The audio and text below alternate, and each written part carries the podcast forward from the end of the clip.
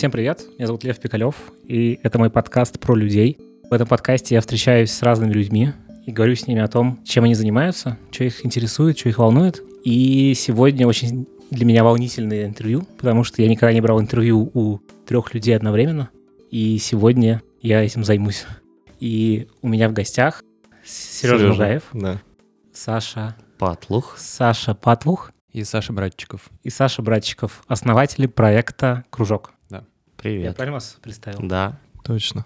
Привет. Привет. Давайте для начала расскажите вообще, что такое проект «Кружок». Кружок — это образовательный проект, но он, по крайней мере, стартовал как образовательный, а в итоге стал таким медийно-просветительским, который ориентирован э, на подростков. Это проект э, социальный, э, который призван э, сделать актуальные знания, но в первую очередь мы стартовали с технологических знаний, сделать актуальные знания доступными. Но, опять же, кружку уже больше года, и за это время мы решили, э, ну так эволюционно сложилось, что повестка расширяется от технологической до, в общем-то, любой другой темы, которая может быть актуальна, интересна и может помочь подростку как-то развиться, определиться, ну и вообще интересно время провести и весело.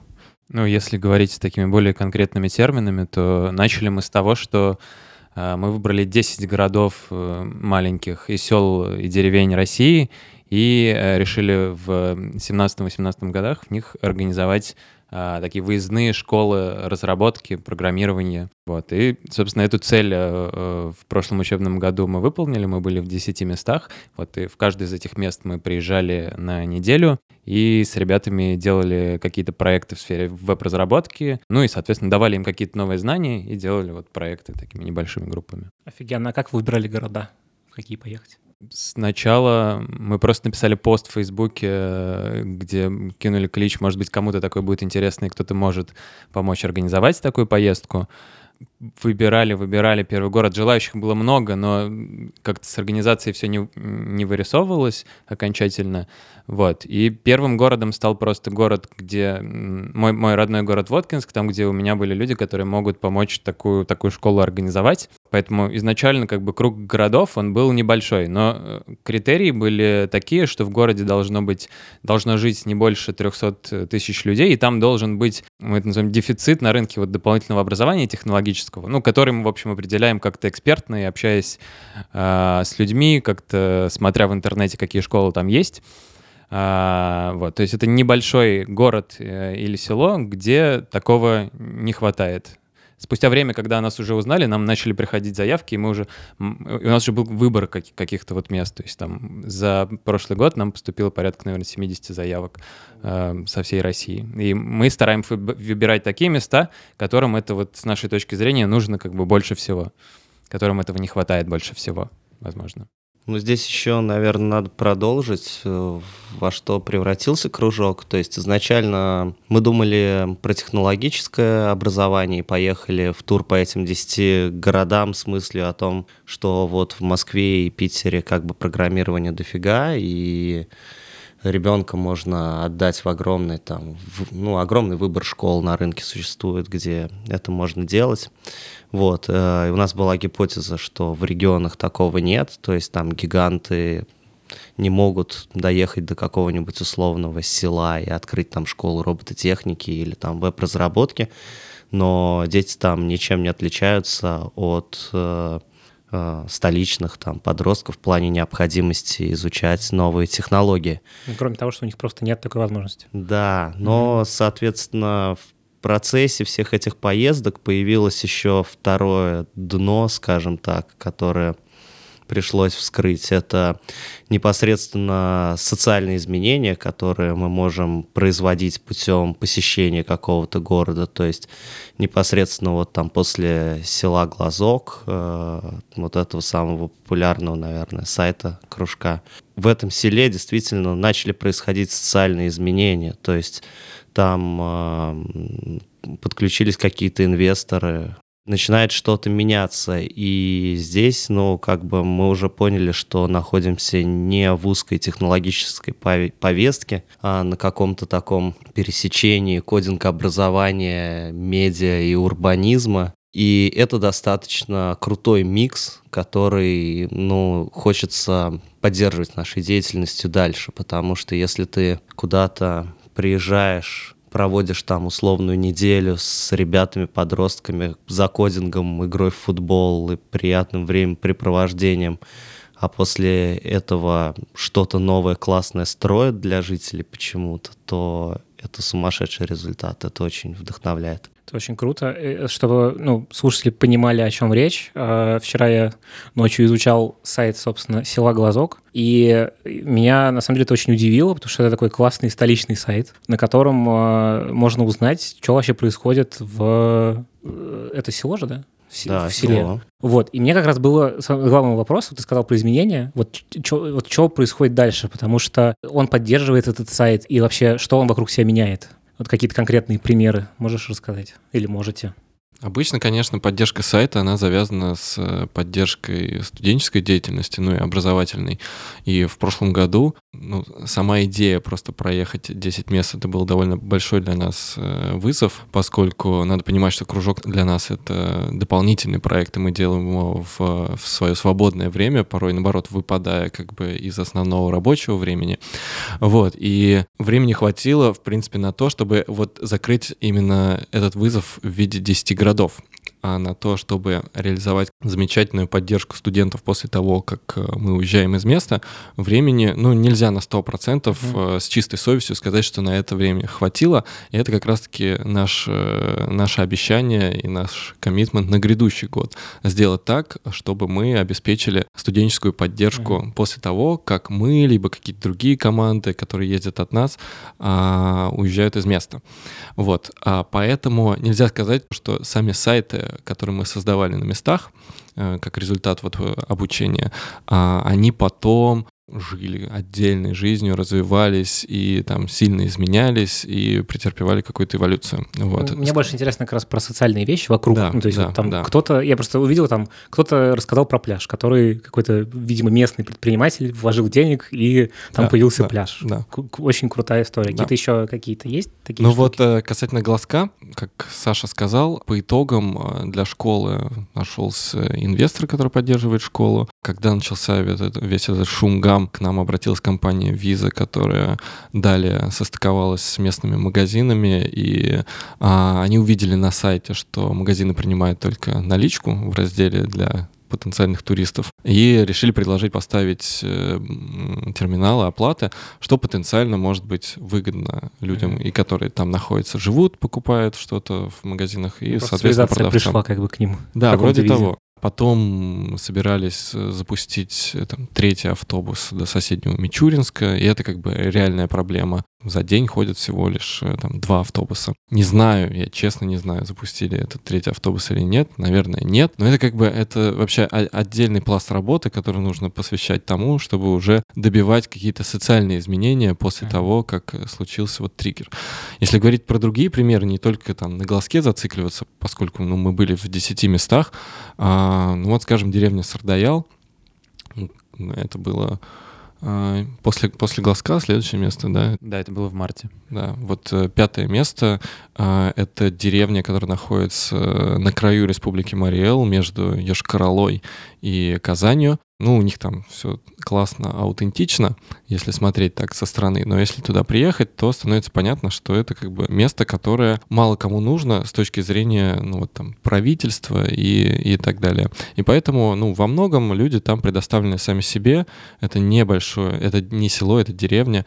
И, ну, там как бы небольшое количество людей живут, и вся жизнь вообще строится, со стороны складывается такое ощущение вокруг школы. Школа при этом там 19 века постройки, такая деревянная, из бруса, и вот они долго-долго-долго просили администрацию, чтобы построили новую школу, им обещали, но откладывали, обещали, но откладывали. Вот за предыдущий год с помощью вот нашего приезда, и потом мы еще делали там фестиваль культурный, удалось э, получить подтверждение от администрации в виде как бы их собственного приезда на это место и декларации перед большим количеством людей, что в этом году будет заложено место под строительство новой школы. А, вот это, ну, второй mm-hmm. пример э, изменений э, в другом месте, не только в глазке.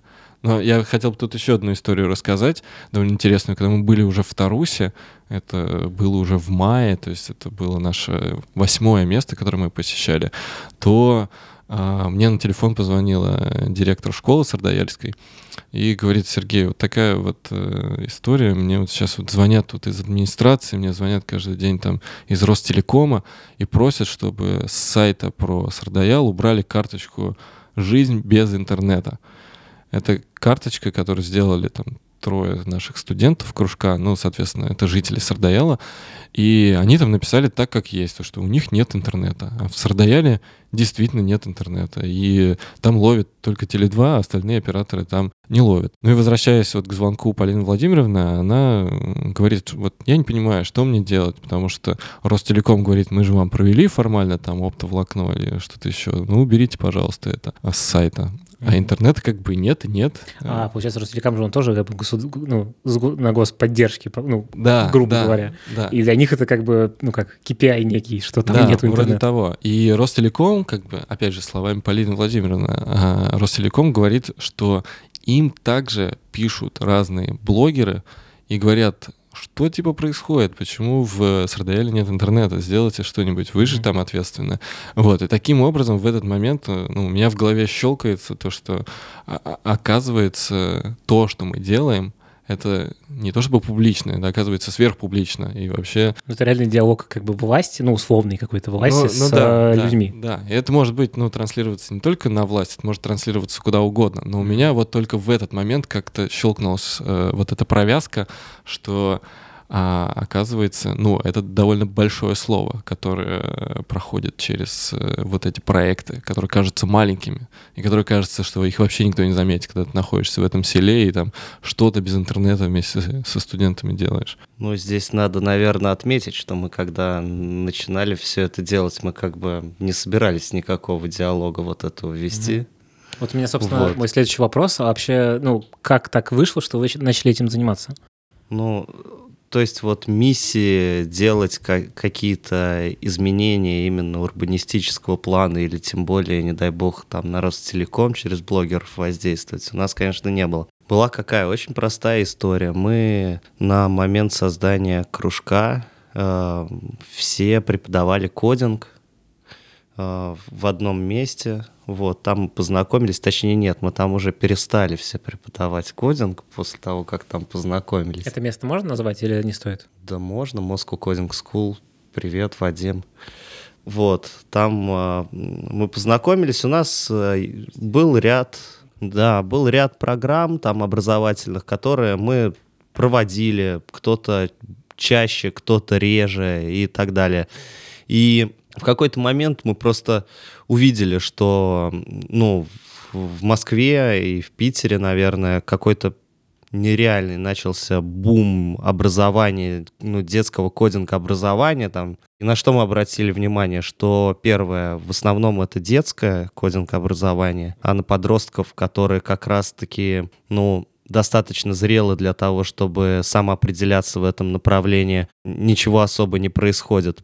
А второе, у нас появилось предположение, что в регионах такого нет. И это нечестно. Вот, поэтому мы решили поехать и как-то малыми делами поисправлять эту ситуацию, потому что э, где-то внутри себя, наверное, верили в то, что в разных деревнях и городах, ну где бы то ни было, это настолько же нужно и востребовано, как и в центральных э, городах.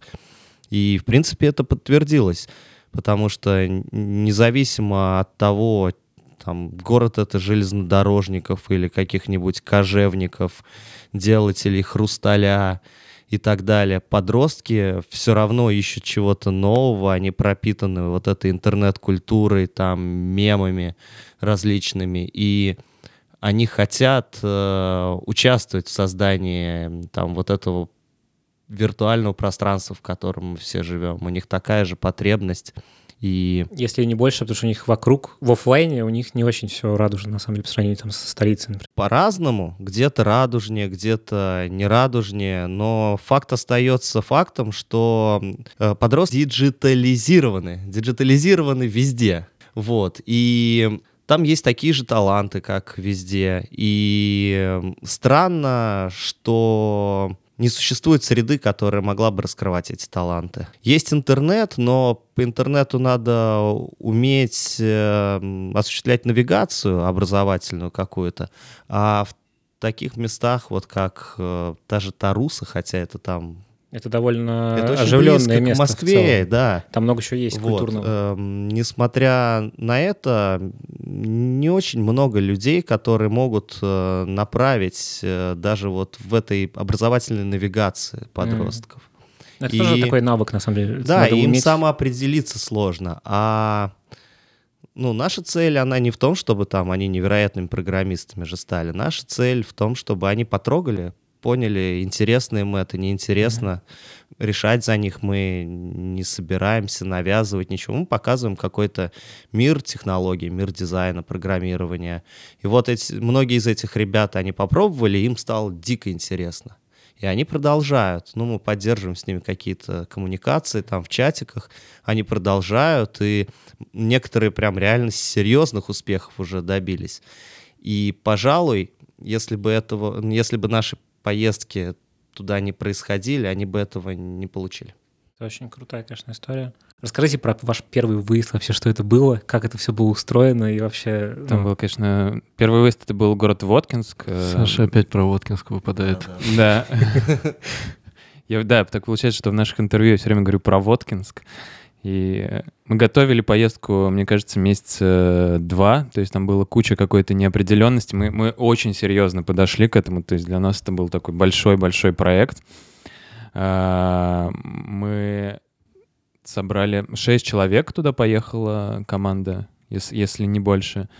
Да, и мы, мы приехали туда, мы сняли при этом а, однокомнатную квартиру, то есть все было, это был на самом деле один из самых далеких городов, куда мы ездили, поэтому бюджет у поездки тоже получился соответствующий, а в то время, время мы делали это как бы только за свои деньги. И да, мы старались сделать все бюджетно, а, поэтому сняли, да, однокомнатную квартиру, там спали, в общем, на, на полу, на кроватях друг на друге. И еще отличительной чертой этой поездки было то, что она была летом.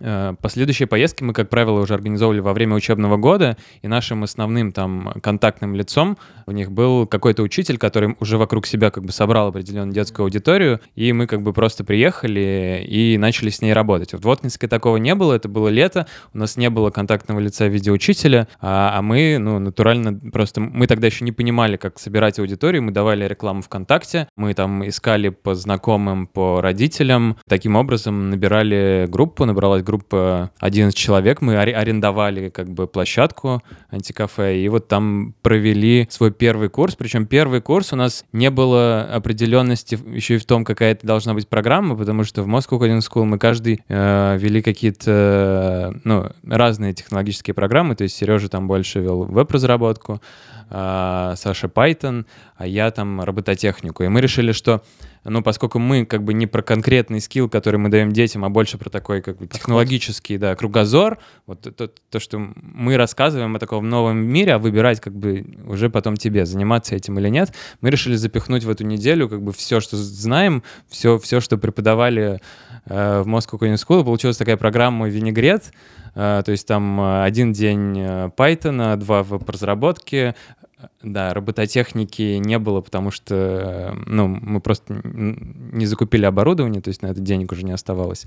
Вот, но в программ, программа была очень-очень насыщенной, и, конечно, мы не рассчитали силы ни свои, ни детей, то есть, ну, в определенный момент просто мы поняли, что у детей начинают закипать мозги, потому что, э, ну, действительно сложно, когда ты вчера там верстал и занимался веб-разработкой, сегодня тебе говорят про какой-то Python в Майнкрафте, а завтра у тебя опять веб-разработка, и, а дети при этом, ну, о программировании до этого не слышали. Mm-hmm. Вот. Тогда мы, да, поняли, ну, как бы осознать, что это была ошибка, это было несложно. Вот. Следующий город мы уже программу сделали такой более, более простой, но более сконцентрированной а, на чем-то одном. Вот. Но Воткинск в этом плане был, да, конечно, прекрасным опытом не только с точки зрения вообще а, вот проведения какой-то школы, а с точки зрения такого тимбилдинга. То есть это была наша вот такая первая поездка, и мы там и там кто-то в пруд падал с набережной, кто-то, ну, в общем, у Сережи день рождения был, и мы, э, в общем, в одном заведении таком аутентичном довольно его отмечали с караоке. У нас брали интервью в, в, в натурально, это называется Воткинские термы, это такой банный комплекс. Э, и у нас брали интервью там в 8 утра. Там какие-то источники термальные, что ли? Нет, просто название Просто? такое. А, Маркетинг. то есть просто да. баня такая. Вот, брали в 8 утра, потому что в 8 утра там еще мало людей, как бы есть возможность тихо взять интервью. Ну, то есть это с точки зрения еще насыщенности вот именно таких впечатлений тоже был, был такой важный этап. э, в- Ну и это была первая поездка, просто то есть мы как бы решились и начали все. И с тех пор вот так и это все и делаем.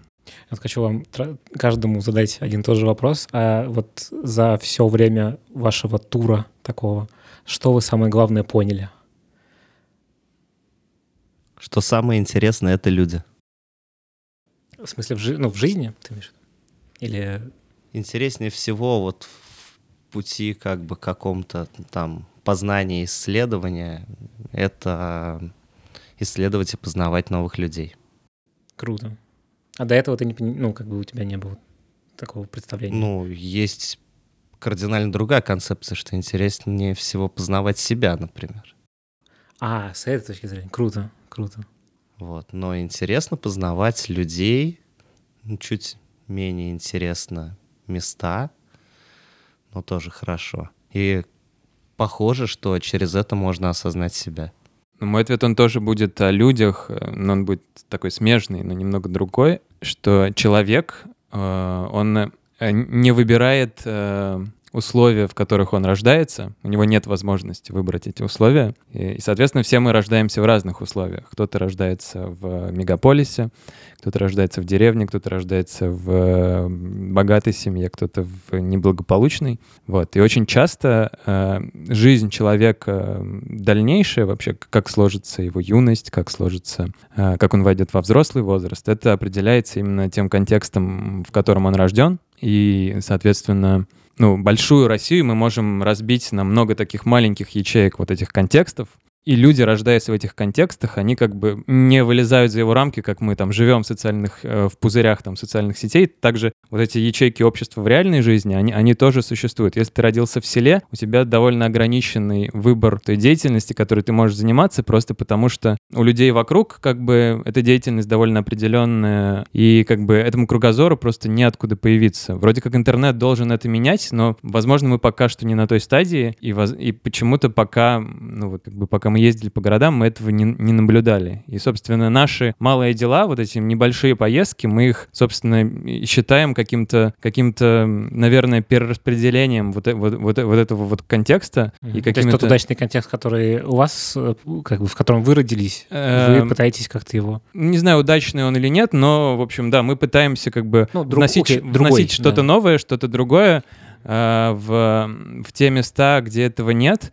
Вот. И нам на самом деле после того, как мы ездили в Глазок, и по- после того, как мы просто начали эм, катать, в том числе и по деревням, и, и для нас, и для самих изначально поездка в село была таким экспериментом. То есть мы для себя представляли это как эксперимент, потому что, ну, мы сейчас приедем и начнем говорить о технологиях, о программировании, а там как бы село, и, возможно, это никому не надо. И у нас и после этого часто спрашивали, вот зачем вы со своим кодингом вообще в село, ну там это людям же вообще не нужно. Вот, и ну, лично я для себя как бы отвечаю на это так, что даже если им это не нужно, это не повод не дать им возможности об этом узнать, потому что во многих из них э, это в итоге э, находит отклик, на многих из них это в итоге может повлиять. Мы пока не знаем, повлияло на них это или нет, наверное, мы узнаем об этом через э, какое-то количество лет, но кажется, что вот такая деятельность вообще, такой вот как бы безвозмездной помощи, она, ну вот в моей жизни она начала играть очень важную и большую роль с того момента, как мы начали делать кружок. До этого ничего такого не было.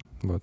Ну, я бы дополнил, что первое такое поверхностное открытие, которое случилось у меня, мне очень было интересно открывать страну, поскольку это, ну, 10 разных мест, Понятно, что ну, там где-то регион схож и что-то пересекается, но все же, если провести а, такую, не знаю, линейку, а, очертить спектр мест, где мы были, там был и Дагестан, и Новороссийск, и Калининград, и село Тамбовское, и Республика Мариэл и так далее, и тебя поражает, э, насколько разный контекст везде. Но это такое, это довольно поверхностная и ожидаемая вещь, но если просто кто-то задумывается о том, чтобы открывать Россию, я бы мог подтвердить, что это приятно. А, но если брать не поверхностную э, вещь, то тут ответ у меня сойдется с ответом моих друзей. Это люди. И мы уже ну, сформулировали, пожалуй, этот ответ и насчет него не сомневаемся, поскольку этот ответ, кажется, является такой целью кружка. Все вертится вокруг людей, потому что кружок — это про людей. Это не какой-то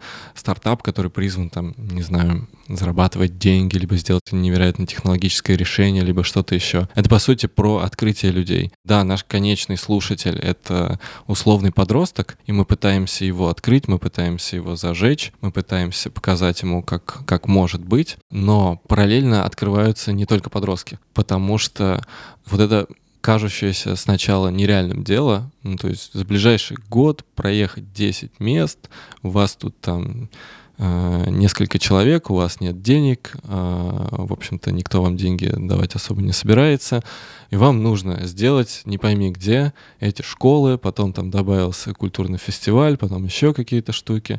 Вот, и, и вот эта э, вся история, ты на нее смотришь издалека, и она кажется тебе нереальной. Но по мере поступления, как ты идешь последовательно, шаг за шагом, и с одной стороны, открываются те самые подростки, с которыми ты взаимодействуешь, а с другой стороны, открываются люди рядом. Это может быть твои друзья, либо знакомые, которых ты знал, а может быть это совсем незнакомые до этого люди, и они помогают тебе реализовать эту большую задачку. А потом еще бывает и третий сорт открытий. Это когда ты что-то сделал и смотришь на эффект от этого всего, и видишь, как люди зажигаются, как люди начинают вдохновляться тем, что как бы делает твоя команда, твои друзья, что делают твои студенты, и они начинают, ну, может быть, если не делать, то хотя бы мечтать и предполагать о том, чтобы делать что-то похожее, но там в том направлении, где они могут. И это все вертится как раз-таки вокруг открытий и вокруг людей. Поэтому, наверное, вот так и получается. Круто. А, то есть я правильно понимаю, что вы первый кружок вы делали чисто на свои деньги? А, то есть, или как вообще все это было устроено? Это... Э, Что-то мне подсказывает, что не только первый. А, ну вообще, ну окей. Просто я понял, что, видимо, какие-то появились дальше люди, которые, ну, предложили помощь. Вообще, как это все было? Как вы организовывали все это? В общем, да, после первой поездки у нас появился наш первый спонсор, ну и, по-моему, единственный у тура за все время. Вот именно у тура. Да, на, ту, на тур деньги давали только Makematic. Это продакшн-студия, в которой Саша работал на тот момент. Вот. Ребята, ну, как бы просто оценили и решили дать денег. Это очень похвально, я считаю. И давали этих денег на все оставшиеся поездки, да? Ну, ну, в общем, не суть. Они нам помогали, Саша для них кодил, мы все ездили в тур, и, в общем, спасибо. А кто еще помогал и как вообще? Как э, ты вот рассказал про людей, которые вокруг появились вдруг? Я просто, я хотел бы дополнить еще просто про э, там материальную базу и все такое. Это, ну, довольно болезненная история и непростая. Не тоже болезненная, она непростая. И до этого, до того, как стартовать первый город, конечно же, мы доходили, ходили там в крупные компании и много кому показывали проект. Благо до старта э, кружка самого а, были какие-то связи, вот. Но все говорили, что, блин, ребята, вы как бы супер, идея супер, все супер, отлично, денег мы вам не дадим. Ну, это, в общем-то, ожидаемо, потому что, ну, у нас нет никакой там истории, мы ничего не обещаем взамен. И да, спасибо ребятам, которых назвал Саша, но так или иначе, очень часто ну, приходилось еще что-то дозакрывать самостоятельно, и а, сейчас как бы у нас впереди еще один год, и вопрос встает снова вот так вот ребром, и мы э, снова будем проходить тот самый путь, а, который был там, год назад, да, но проходить его, э, мы все уверены, будет проще, поскольку сейчас уже есть что показать, какой результат. Вот, но это все, да, вопросы материальные, и они решаемые, а по поводу конкретной помощи, а, Все началось, мне кажется, с того, как мы написали просто пост в Фейсбуке и сказали, друзья, есть вот такая перспектива, можем приехать в какой-то там условный город небольшой и что-то сделать. Ну, и я не ожидал, что это вызовет такую реакцию. Мы это решили, причем сделать прям в первый день, как э, решили вообще организовать вот такие вот поездки. И люди, друзья, опять же, либо те, кто как бы у тебя там в тени, в твоей ленте, Фейсбуке, вот, и о ком ты, может, и не помнишь, они пишут и дают контакты и вовлекаются так, как, ну, ты, в общем, не предполагаешь, что они будут вовлекаться. И это только начало. Потом, когда возникают любые вопросы, где нужно что-то помочь, как-то связаться, и, возможно, ты даже сам не ожидаешь, что и сам не просишь об этом, да, а люди находятся, пишут, предлагают свою помощь, помогают, ну, предлагают помощь самого разного плана, когда там, например, а, человек занимается дизайном, да, и он видит, что, там, что мы делаем, он пишет, эй, привет, как бы, если что, вдруг я тут. Ты можешь написать, вот, мы как бы поможем это сделать. Но это часто пригождалось, там, особенно когда мы готовили вот большой фестиваль в, в Сардаяле. И таким образом, ну вот с миру по нитке, как бы каждый, кто что умеет делать, да, он как-то это предлагает. И ты даже если напрямую не пользуешься а, этой возможностью, то ты просто знаешь, что как бы есть люди, которые сопереживают, которые готовы включиться. Ну, это очень приятно, это поддерживает, это подтверждает правильность вообще действий и намерений. Ну, а помимо прочего, а, ну вот ты сам сказал, что тебе нас порекомендовала наша подруга, вот, и ты так о нас узнал, да, и также это все и происходит, мы же передаем друг другу какие-то истории, какие-то частички знания, вот, э, также... Передадим ей привет. Да, Лена, э, тебе привет. Привет, Лена. Давайте, наверное, поговорим про ваши планы. Вот что вы собираетесь делать дальше со всем этим, потому что идея очень крутая. Интересно, ну, это, по сути, у вас будет такой следующий, следующая итерация вашего проекта. Что ждет страну? Ну, мы это сейчас называем э, «Кружок 2.0». То есть это новая итерация нашего образовательного тура, только мы это уже давно поняли, давно решили, и вот недавно только вот артикулировали, что в этом году это должны быть э, не только мы, не только технологии, а это должны быть э, какие-то другие сферы и другие люди. Потому что, как Сережа сказал, в прошлом году мы как бы нашли не очень много денег, но мы нашли очень-очень много людей, которые просто так безвозмездно хотят куда-то ехать и очень заряжены на то, чтобы общаться с детьми, чтобы преподавать, чтобы давать детям что-то новое. Поэтому в следующем году кружок, он э, расширит э, ну, не в следующем, в этом как бы году, вот уже через несколько месяцев кружок, да, расширит сферы деятельности, сферы, в которых у нас есть образовательные программы, и как бы новые люди уже с нашей помощью будут э, ездить в разные регионы и делать другие образовательные программы. Мы сейчас ведем работу вот с несколькими такими командами людей, и мы им помогаем делать образовательную программу, мы им поможем э, организовать полностью поездку, потому что у нас уже есть много контактов э, в городах, есть аудитория детей, которая, в общем, этого только ждет. Э, вот, и мы им поможем, ну, третий пункт, что мы им поможем найти деньги на эту поездку. Ну, как бы с поиском денег у нас периодически бывают проблемы. Мне кажется, мы вообще не умеем себя продавать, да мы вообще не про это.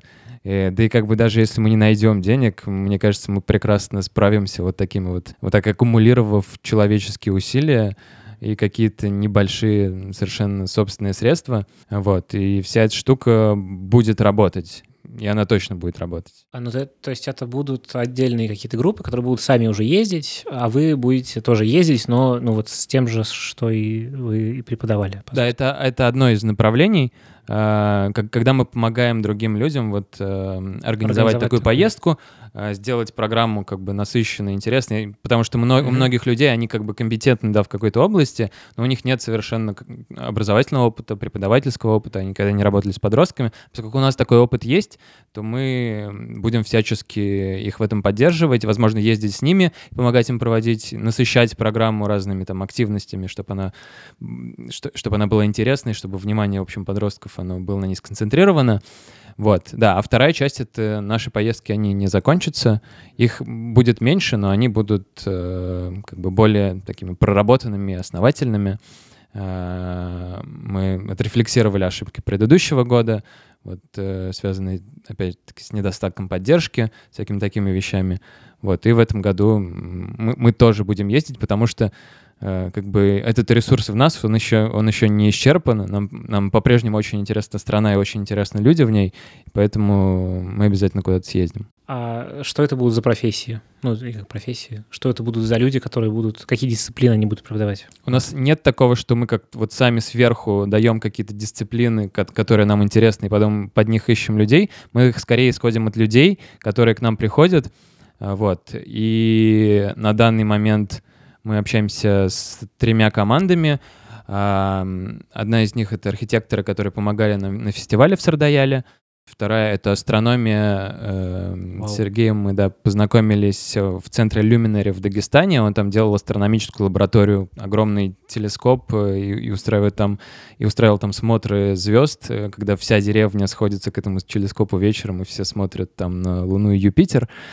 Вот, это, да, это астрономия. И сейчас мы общаемся с э, командой девушек из э, МХАТа, которые хотят делать, сделать с детьми вербатим, то есть спектакль. Это, это а как бы документальный спектакль.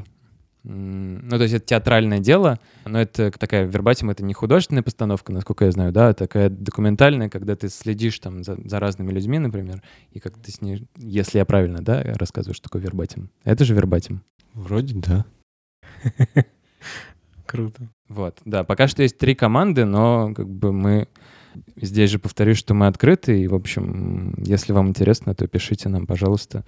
Да, у меня вот как раз следующие вопросы. Во-первых, очень важный вопрос. Что надо сделать, чтобы вам дать денег? Вот если кто-то из компании или кто-то, у кого есть просто деньги, захочет их вам дать, как это все делается, куда писать и вообще как? Сейчас перезапустим сайт, который будет посвящен круж... кружку 2.0. Там будет, конечно, отдельный раздел. Это прямо в ближайших планах. То есть прям большая кнопка. Подожди, если кто-то прямо сейчас решит после этого подкаста дать денег, а мы сайт еще не запустили. hello собака кружок.io Собственно, мы открыты э, и принимаем заявки по адресу hello собака кружок.io На сайте кружок.io можно найти все формы, которые отправляют заявки нам и так угу. далее. И мы сейчас будем релизить новый сайт, посвященный кружку 2.0 непосредственно. Там будут, да, большие кнопки, донейт, вот это вот.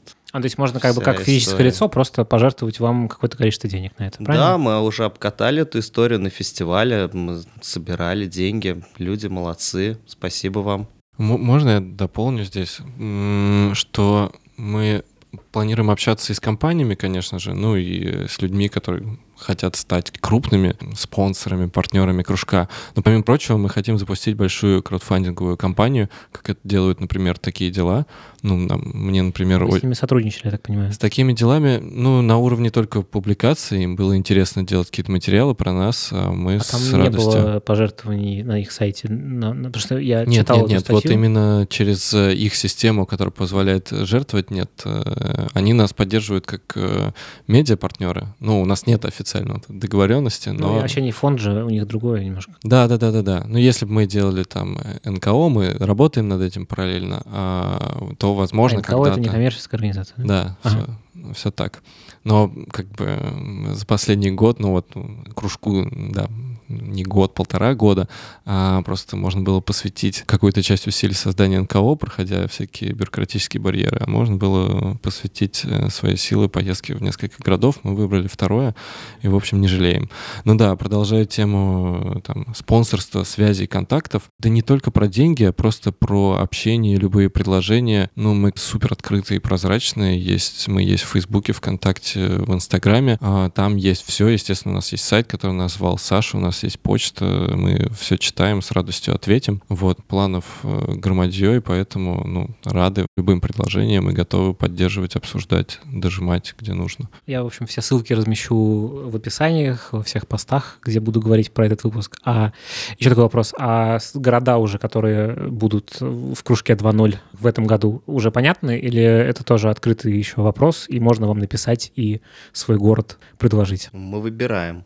А, ну, то есть пока список еще не... Список не зафиксирован, мы выбираем. У нас много заявок, не сказать, что их мало, но так как не только мы сами поедем, но еще вот э, команды, с которыми мы сейчас начали прорабатывать программы, то и нам, и им больший выбор — это лучше.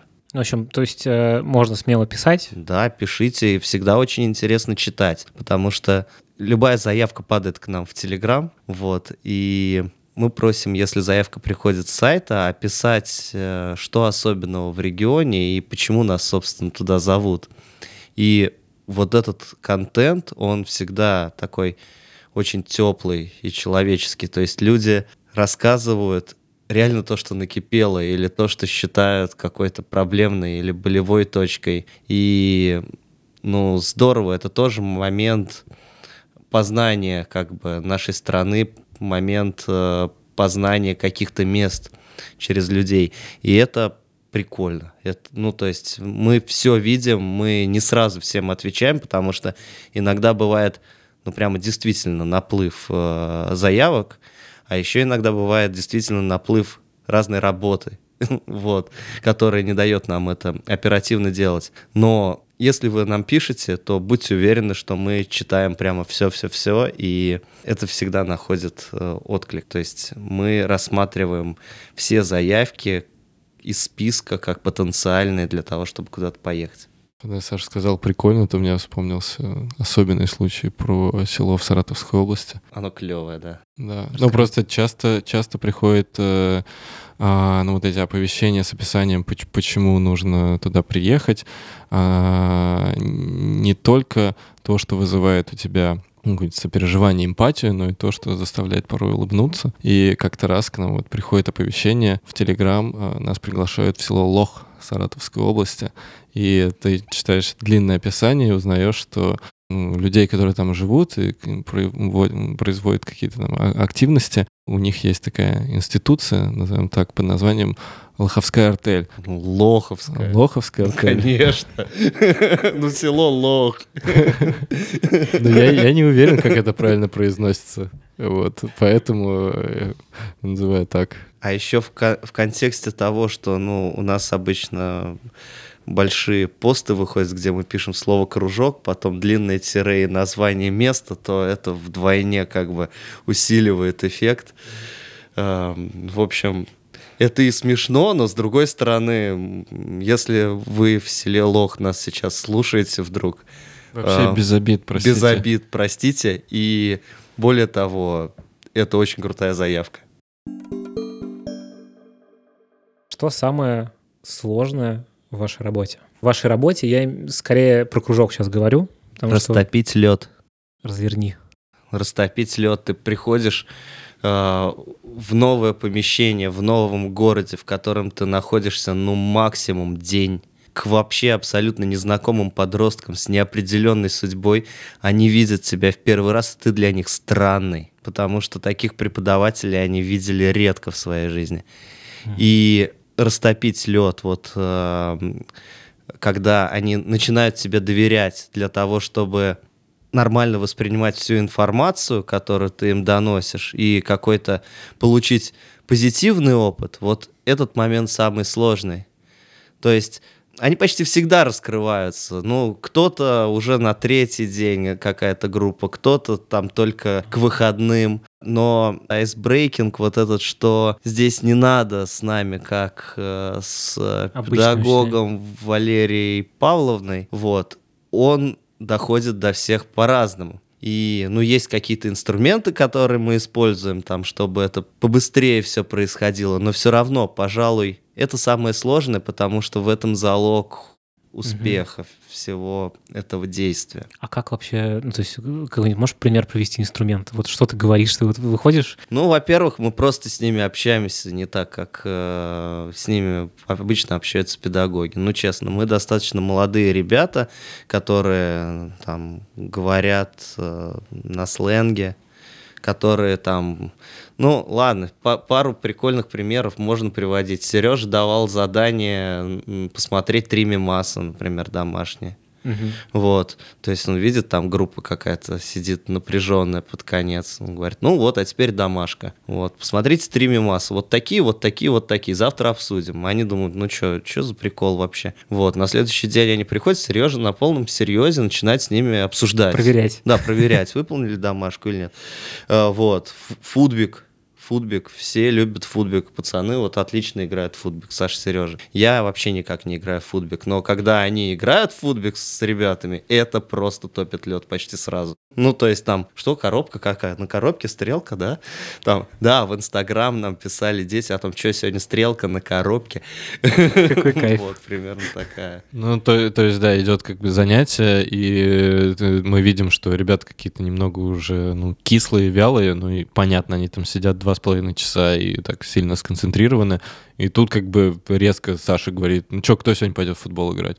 Ты видишь такие резко поднимающиеся головы, они такие, что, что, что происходит? И тут же забиваете на футбол.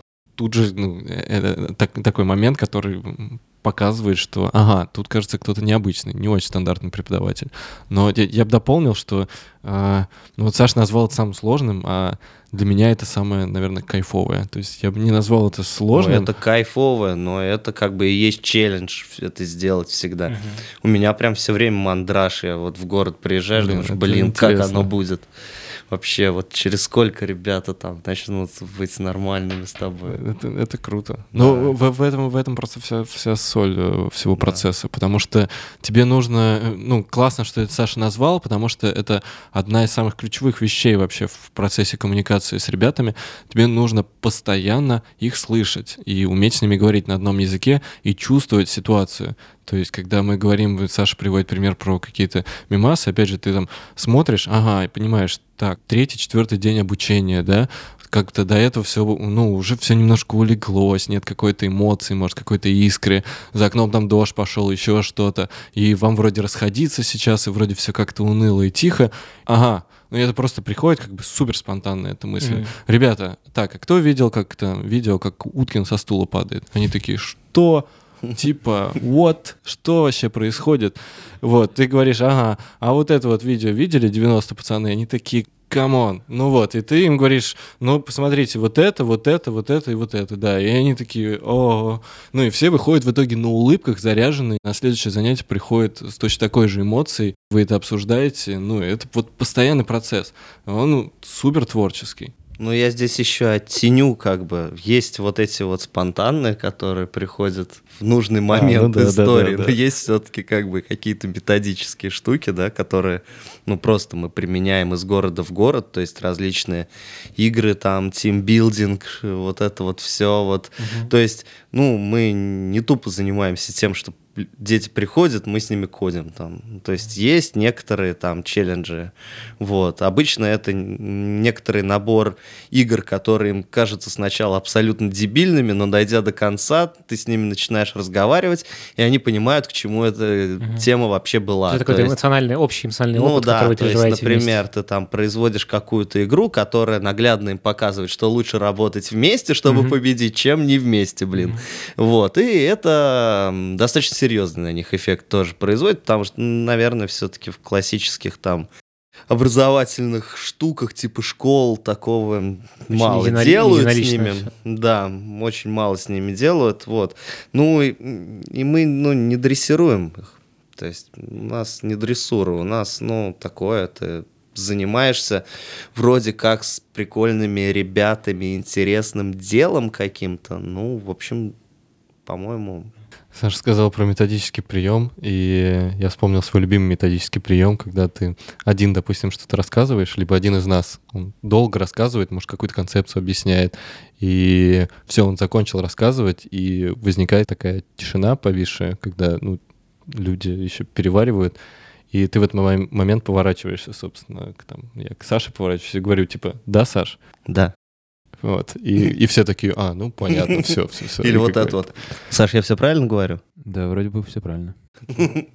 Круто. А, Сережа, а что у тебя самое сложное для себя? Самое сложное... Я, я, мне очень нравится метафора того, что все в жизни как бы волнообразно, черно-белое, все дела и такими наплывами происходят. И я хочу сказать, что со стороны вот эта вся затея может выглядеть супер романтичной. Она наверняка так и выглядит. Но когда ты э, в это погружаешься, то ну, какие-то моменты могут быть, причем я сейчас не жалуюсь, но они могут быть непростыми. Самые прозаичные, самые, самые простые, такие, может быть, в, как, в каких-то моментах материальные, да, когда ты приезжаешь в какую-нибудь э, деревню, у тебя там нет интернета, при этом а, на твоей основной работе на тебя валится шквал задач, каких-то от тебя что-то ожидают, а ты сюда вот приехал, пригнал, чего-то кому-то рассказываешь, и не знаешь еще о том, какой это эффект произ...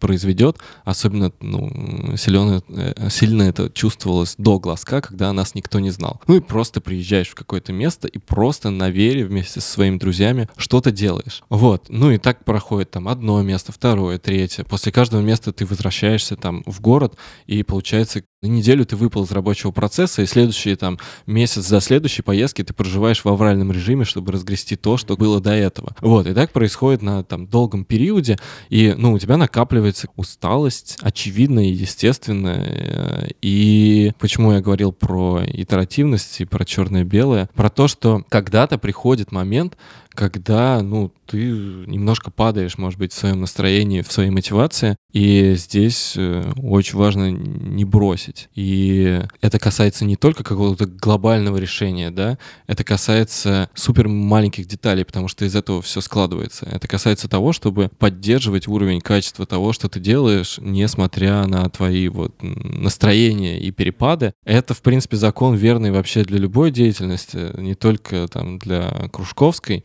но просто на этих, на примере этих поездок ты э, вот себя познаешь и вот эти ситуации более четко отслеживаешь, и они в каком-то более контрастном режиме перед тобой предстают. Вот, и очень важно дожимать, очень важно делать доделывать то, во что ты вписался. И не терять э, там, э, не только качество, но и вообще а, силу вот этой вот основной затеи. Как... Сейчас звучит так, что вообще это все способствует выгоранию, если честно. Ну, то есть ты очень много эмоционально отдаешь и должен много получать эмоционально. Но тут надо сказать, что эмоционально ты очень много получаешь.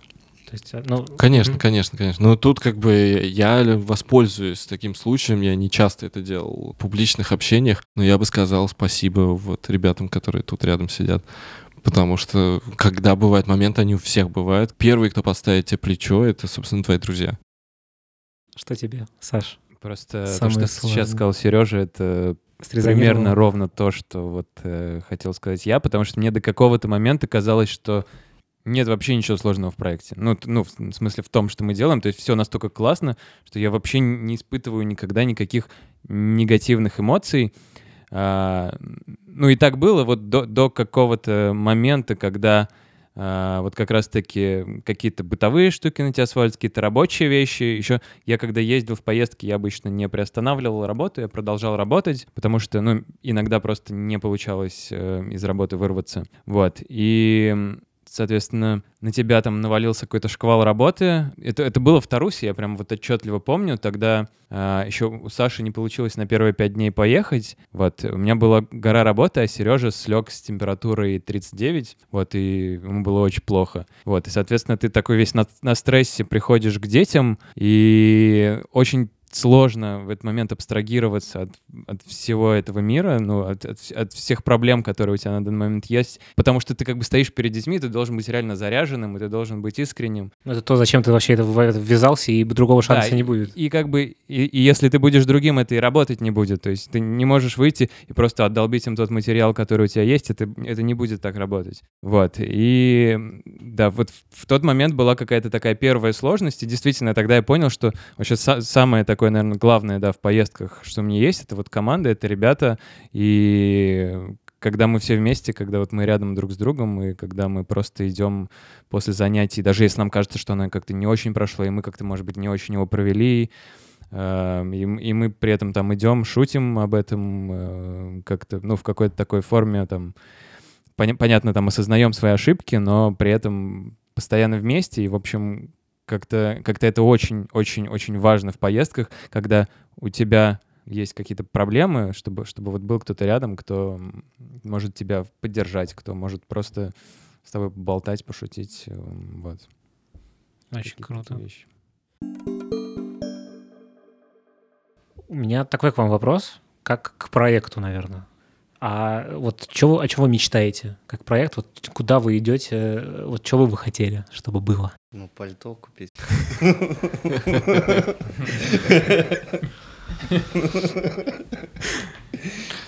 Следующий вопрос. Нет, нет, давайте нет. Может быть, даже не в рамках кружка, а может быть, в рамках вообще, ну, типа, вот что бы вы хотели, чтобы было в стране, например? А, Может быть, и про пальто, окей. Вопрос, э, если говорить все-таки про кружок, вопрос довольно сложный. А, Его приходится себе перезадавать каждый раз. а, ну, в течение времени. И вот сейчас, когда мы планировали Новый год, а, в смысле кружок 2.0 и 2019 год, и планы на этот год, а, то, естественно, ну, сначала требовалось сформулировать вообще собственное видение и желание того, куда движется кружок. Особенно с учетом а, того, как какая интенсивная, как бы даже не, не кривая, а там э- экспонента в плане развития проекта и каких-то активностей, а, которые вокруг возникали, э, случилось с проектом за, за год. Вот, ну, нужно на все это посмотреть со стороны, оценить, отсечь то ненужное и понять, куда двигаться. Я, я для себя а, лично определяю свою профессиональную задачу и, ну, и в разрезе кружка а, в исследовании работы с подростками именно в профориентационном ключе. А, кажется, что этого не хватает. Кажется, что вообще подростки, ну, сейчас они, а, не знаю, обделены, что ли, вниманием своего рода, потому что появились, э, появилось много образовательных проектов, частных, коммерческих, хороших, но, ну, которые направлены как бы на детское образование, но при этом это именно детское образование. Это дети, которые там, до 10 лет. А когда мы берем подростковую аудиторию, то есть возраст там, от 12 до 17, выясняется, что не так-то много людей берутся за то, чтобы ввязываться вообще в эту игру. И я думаю, причина здесь кроется в том, а, что задача работы с подростками, она в меньшей степени учебная и образовательная, вот в, в том ключе, в котором мы привыкли воспринимать там школу. Ходи на уроки, учись, да. А, ну и понятно, что школа, помимо всего прочего, это социальный институт. И основное вообще развитие происходит, возможно, на переменах между уроками, да, и вечером. И вот это важно просечь, а, важно понять, в каком ключе нужно работать с подростками, чтобы а, и вплести сюда учебный материал, и при этом дать и научить какой-то свободе выбора, и при этом закрыть бытовые вопросы, может быть, не бытовые, может быть, это вопросы, которые касаются мечты, самоопределения, да, так, чтобы ну, подросток понял вообще, кто он, куда он идет. Понятно, что он этого не поймет, но чтобы это как- как-то лучше сложилось, без травм хотя бы, которые потом всплывают в более старшем возрасте. Вот мне лично интересен этот э, аспект, и э, как раз-таки ну, мне нравится, что кружок смещается в такую профориентационную сторону не только в плане технологического образования, а вот по самым разным направлениям. Это как раз-таки кажется, что сейчас в перспективе это позволит закрыть эту задачу профессиональную. Офигеть, мечта у тебя. Круто. Кстати, сказал- Какая-то профессиональная цель звучит так. Ну, отчасти так и есть. Мечтать что-то мифическое должно быть такое. То есть я вот мечтаю вот в плане как вот, про- ну, в том числе и по поводу проекта «Кружок», э, чтобы мы, ну, чтобы ментальные коробочки, они поболее, почаще раскрывались у людей. То есть э, я хочу, я мечтаю о том, что я реже буду видеть угрюмых типов всяких. М. Вот. Э, там зашоренных э, совковых директрис. Вот. Или м, боящихся задать вопрос учеников. Э, вот об этом я мечтаю. То есть это не профессиональные цели, это как бы та мечта, которая, наверное, несбыточная окончательно, тем более в нашей стране. Мы такие все-таки Россия для грустных, да, вот это вот есть. А, Но все же я мечтаю о том, что ментальные коробочки будут раскрываться. То есть, что люди будут чувствовать себя счастливее, что они будут демонстрировать, что что-то такое произойдет, что снимет вот это вот чертово проклятие какое-то, вот это вот, что люди грустные, из, как, как будто заколдованные какие-то. Я бы хотел меньше эт- этого встречать. Вот об этом я вполне себе мечтаю. Мне, наверное, будет перекликаться во многом с тем, что сказал Сережа. Просто когда мы куда-то ездим, э, и, как сказал Саша, мы там не там, на протяжении трех часов кодим, э, вот, и не вылезаем из редактора кода. Вот. А мы много еще просто общаемся, как бы в перерывах, на переменах. Дети задают какие-то вопросы на тему того, куда им поступать, на тему того, чем им заниматься в жизни, на тему того, если им интересны технологии, что им в технологиях можно делать. Мы просто ходим с ними там гулять, кататься на санках, в общем, пикники. И много, много реально проходит в каком-то таком общении, когда они так тебе пристают и задают тебе очень много вопросов. И вот создается это ощущение, что как бы ты сейчас единственный, кто им на эти вопросы может ответить, потому что, видимо, до этого им, им на них никто не отвечал. Ты такой, типа, Вот. правильный взрослый Эм, для них. Ну, в плане правильный, не в плане правильный, как про- в обычном понимании, а такой, типа, ну, Ну, нормальный как- чувак, как- который как взрослый. Такой друг, да, как Да. бы такой свой, свой, свой чувак. То есть а, при этом у них там есть, может быть, опора там в виде родителей, в виде учителей в школе, но это другое. То есть это, Мгм. это вот... И я сам вспоминаю себя там в подростковые годы. Я смотрю сейчас на своего... У меня нет родных братьев. э, Я см- смотрю на своего чет- четвероюродного брата, который сейчас подросток и который вот сталкивается со всеми этими же проблемами, с которыми сталкивался я. Я вспоминаю вот эту подростковую неопределенность, давление и страх. И такое ощущение, что даже там государственная система образования, она сейчас работает на то, чтобы это давление еще, еще, еще и больше возрастало.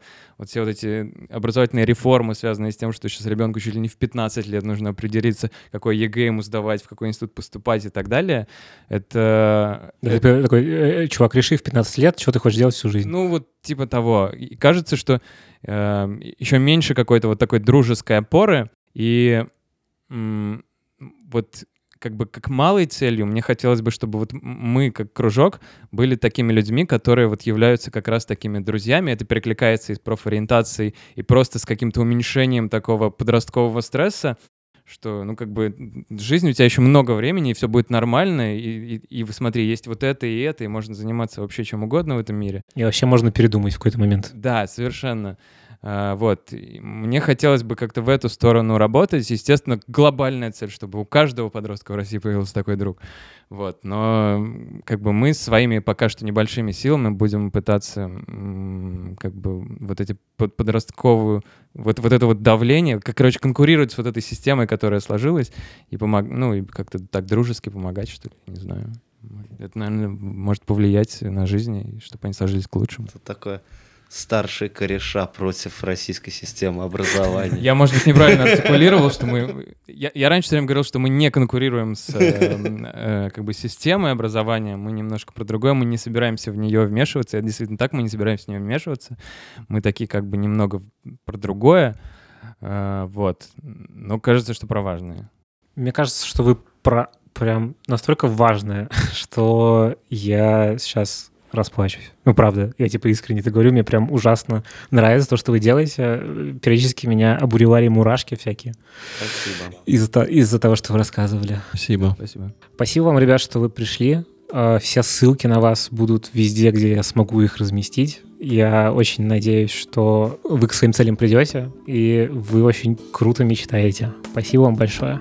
Спасибо большое. Спасибо. Спасибо тебе, пока.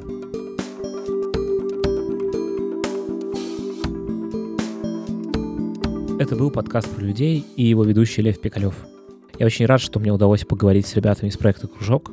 Они меня очень вдохновили, и я считаю, что проект ребят — это удивительный пример того, как важно делать хорошие дела вокруг себя на расстоянии вытянутой руки. И это классная история, потому что то, что они делали, вроде бы довольно локальную вещь, это заставляло среду в тех местах, куда они приезжали, меняться. Появлялись другие люди, которые готовы помогать и вкладывать средства. И вот сейчас появились люди, которые готовы, по примеру ребят, тоже таким образом помогать людям. Ссылки на проект ребят я приложу в описании. Подпишитесь на их страничку, чтобы следить за тем, что происходит. Может быть, вы захотите как-то им помочь. Они очень открыты, и им можно написать. Это и про финансовую помощь, и про помощь делами, и какая-то информационная поддержка. В общем, рассказывайте об этом проекте. Мне кажется, что это очень важная история.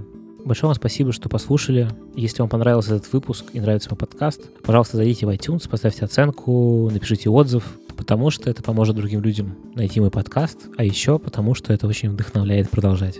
Большое вам спасибо. До следующего выпуска. Пока.